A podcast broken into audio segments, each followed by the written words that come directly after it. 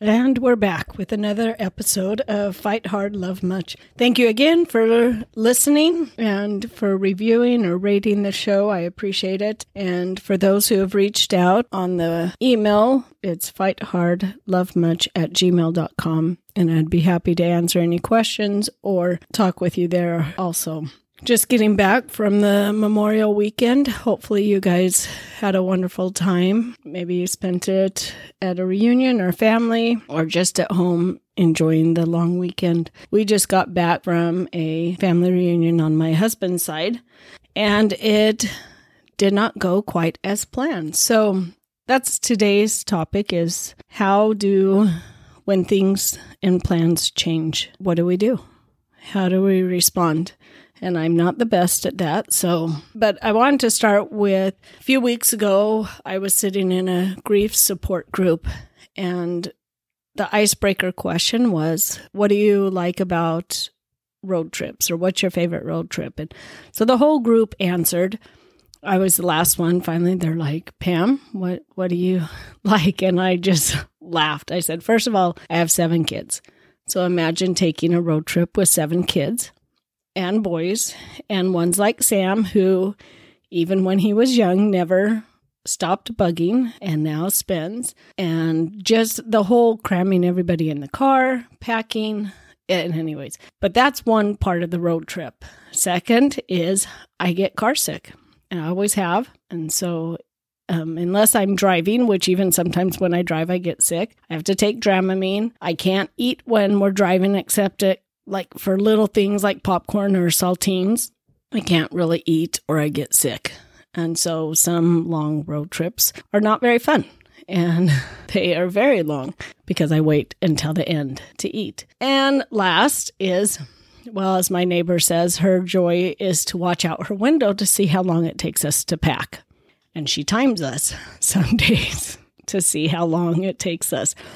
I have a very wonderful, sweet husband who is very OCD, very perfectionist, loves to play Tetris with the packing.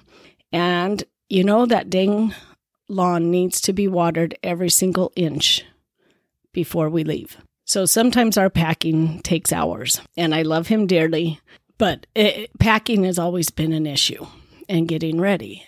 Road trips are not my favorite. I really dread them. In fact, I had a nightmare a few weeks ago, and it was about leaving the beach house and getting out on time from the beach house and packing up on time. It literally woke me up scary. Once I'm there, I enjoy the trip until about the day before when I start panicking about packing and driving home again. So road trips are not my absolute favorite. This trip, it was up in Utah. It was about supposed to be like a 9-hour drive it was just a long drive, it, both up and back, super long. Did not go as planned. It was hard for Spence. It was hard for me. The packing took forever. And then we, we got up there. It was this beautiful lodge, but just this wonderful, beautiful ranch house. And the rooms were amazing. Just the whole atmosphere was amazing. The weather was great. Spence had a wonderful time seeing his cousins. It was fun to talk and visit with everyone that lives all over. That part was fine. It was all going. It was supposed to be three nights. On the second day, we get word that there was an overbooking of the, the, the lodge. That out of the 15 rooms in the lodge, 13 people were going to have to move out. And she was trying to find hotels. And this place, there's nothing around, so it's not that easy.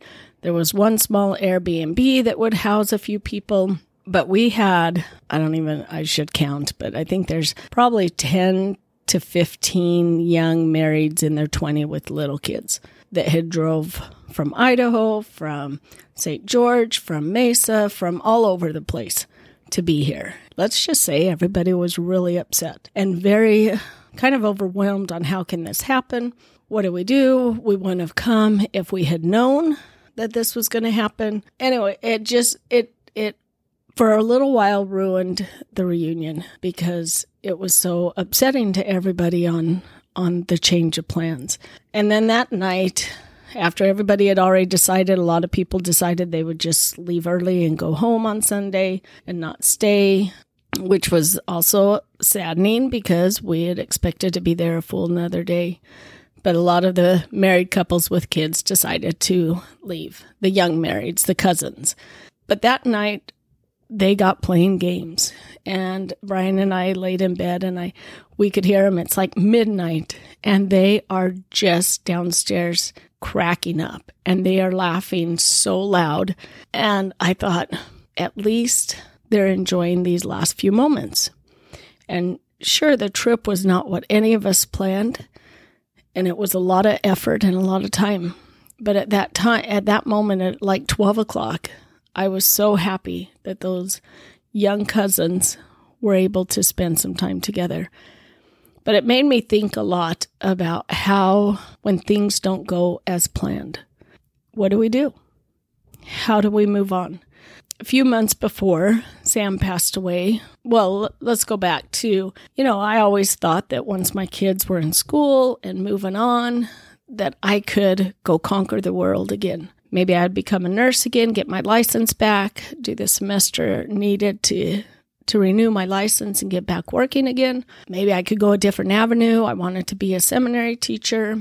Maybe I could go do that full time. I don't know. I I was just going through all these different things of what what could I do now if I could ever get Spence and Sam to stay in school. But I was really struggling plus we needed the extra income and so I had been searching and searching about what to do. It was in January. What should be my next plan? And nothing was falling. I mean, I had even requested all the paperwork for the nursing school. I had gone through all these different things and nothing was falling. And, and after saying prayers one morning or at some point, the thought came, just wait, just wait, something's coming. So in my mind, I thought, oh, this is going to be perfect. I'll just wait and I'll be offered a seminary teaching job or something is going to just fall in my lap. The nursing requirements will be easier. I I I don't know. I just thought, "Oh, good. Something will fall in my lap." Of course, of course, something changed, which was I lost my Sam and my world was turned upside down and my plan was totally derailed. And I thought, well, that wasn't very nice, Heavenly Father, because you told me something was coming. You told me to just wait.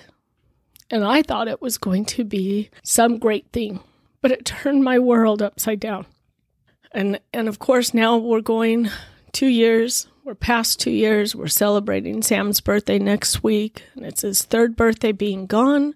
Never would I have imagined having such a drastic detour in my life. A few months after Sam passed away, we had all of his friends come over for a little fireside and and they could ask us questions anonymously so that nobody felt like everybody was looking at them. Well, one of the questions was, do you feel that Sam ruins God's plan for him? And I'm sure Sam had great plans here on earth. I'm sure Sam God had wonderful plans for Sam here on earth. But just like my husband answered it very profoundly, or, or he answered it great that night in, yes, Sam ruined that plan. But just like sometimes our plans change, sometimes we get kicked out of the resort that we were planning on staying at for three days. Things change. And Sam now has a new plan. And I know Sam's working on that new plan. I know he he is sharing the gospel in the, the spirit world in which we believe he is that He is watching over us, that He is um, helping those here in His own way, here on earth in His own way from where He is. But also, my plan changed, totally turned upside down on my plan of life into things that I had never expected.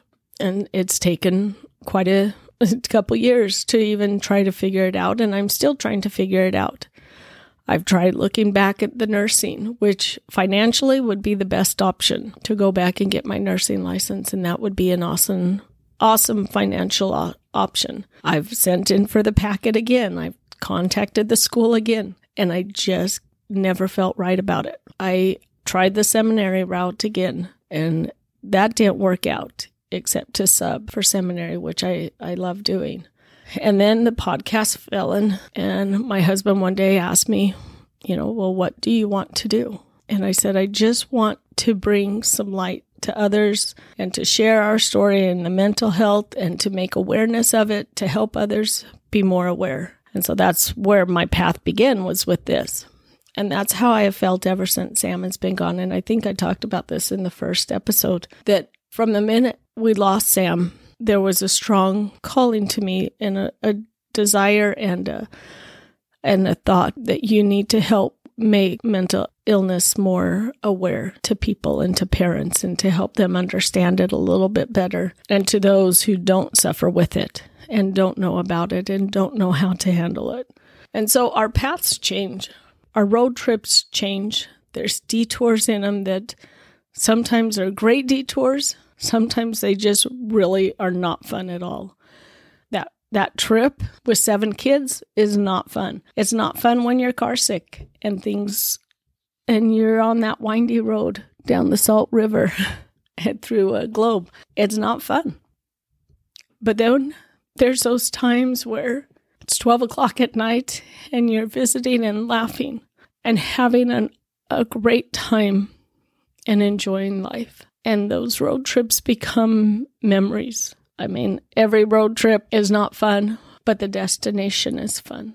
And there's times to be enjoyed with family, times to laugh, time to cry together, and just the memories to be made in that detour. And I wouldn't, I would never want this detour again. If I could go back and not have this detour and not have this upset road trip, I would, of course, because then I would have my Sam here bugging me and putting down lizard, lizards down my back and all sorts of things. But it happened, and now we have a new plan. And I know Sam's on his, and me and my family are trying to find our new plan down the road. So when Sam was about three or four, we had this old Suburban, this white Suburban that I just I begged Brian to get me a new car, and we hadn't got a new car. I had all seven, no, six kids because Spence wasn't with us yet.